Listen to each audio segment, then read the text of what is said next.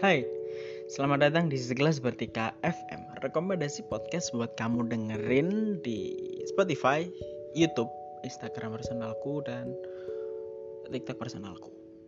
Kali ini aku mau bacain cerpen cinta romantis. Ini karya Tiara Eviani Putri. Sumber bersumber di uh, mana ini? Lau Justice dot co. Baik, mari kita bacakan kisahnya. Ini cinta segitiga yang tak lagi segitiga ini. Oke, suatu hari, surat cinta dan sebatang coklat. Surat cinta dan sebatang coklat. Aku mengintip dari balik pohon beringin agak jauh dari gadis itu. Ia masih duduk bersimpuh di sana. Wajahnya terlihat serius, tangan indahnya terlihat sedang menggoreskan tinta ke selembar kertas di tangannya. Tinta ke selembar kertas yang ia bawa dari rumah. Kulihat sebutir air mata jatuh dari pelupuk matanya dan diikuti tetes-tetes air mata berikutnya. Ya, dia pasti menulis surat lagi. Beberapa menit berlalu, dia pun menyelesaikan suratnya dan memasukkannya ke dalam sebuah amplop merah muda. Aku tetap berdiri di posisiku. Gadis cantik itu pun berdiri meletakkan amplop itu di tempat biasa, tersenyum, kemudian beranjak lagi. Pergi. Ketika dia sudah tak terlihat lagi, dengan langkah hati-hati aku mendekat ke tempat di mana dia meletakkan surat itu. Ku ambil suratnya, ku buka perlahan dan mulai membacanya.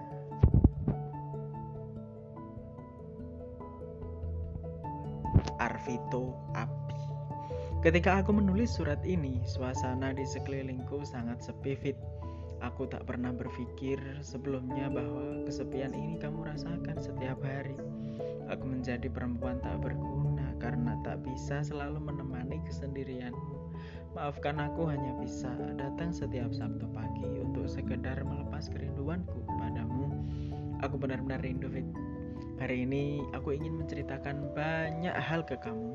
Vito, kamu pasti ingat dulu kamu pernah berkata bahwa kamu ingin memiliki sebuah rumah yang letaknya jauh dari keramaian.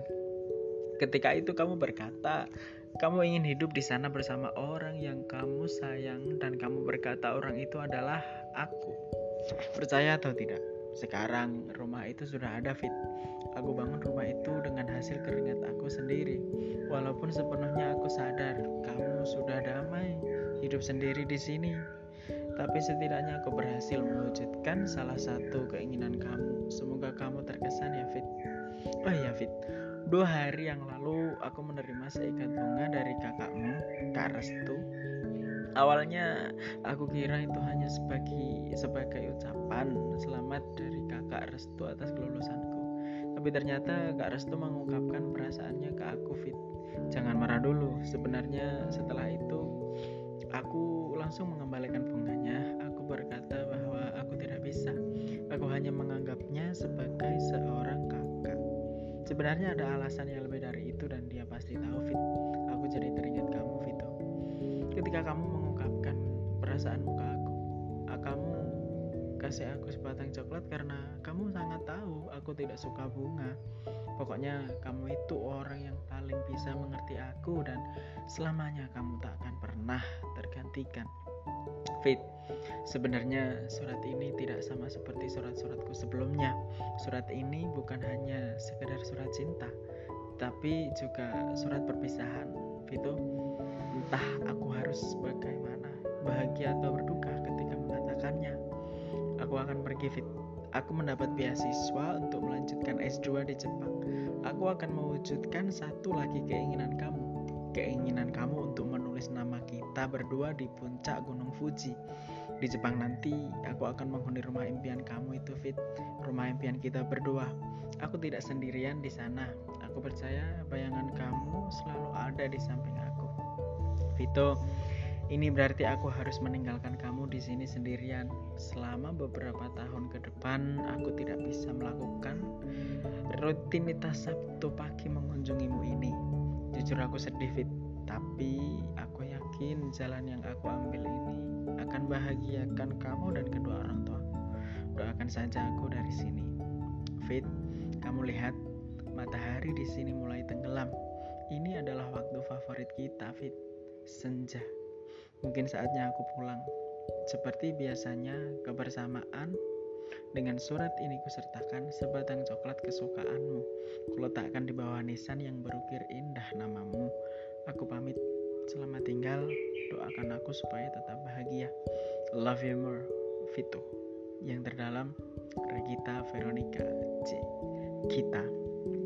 Tanpa sadar aku berurai mata usai membacanya. Aku baru menyadari sepenuhnya bahwa gadis itu masih belum bisa lepas dari Vito, adik lelakiku yang kini telah hidup damai di akhirat sana. Tiba-tiba aku menyesal pernah mengungkapkan perasaanku padanya, karena sekarang aku yakin cinta mereka berdua abadi meskipun salah satu di antaranya sudah pergi dan tinggal sebuah nama. Aku melirik coklat yang tergeletak tepat di bawah nisan adikku. Kemudian kuusap air mataku, tersenyum dan bertekad memendam seluruh perasaanku pada gadis itu. Kita, aku pamit, aku berjalan mundur. Kita, aku akan mundur. Ya, itu dia cerpen yang dibacakan di podcast Segelas Bertika kali ini. Sampai jumpa di podcast selanjutnya dan terima kasih.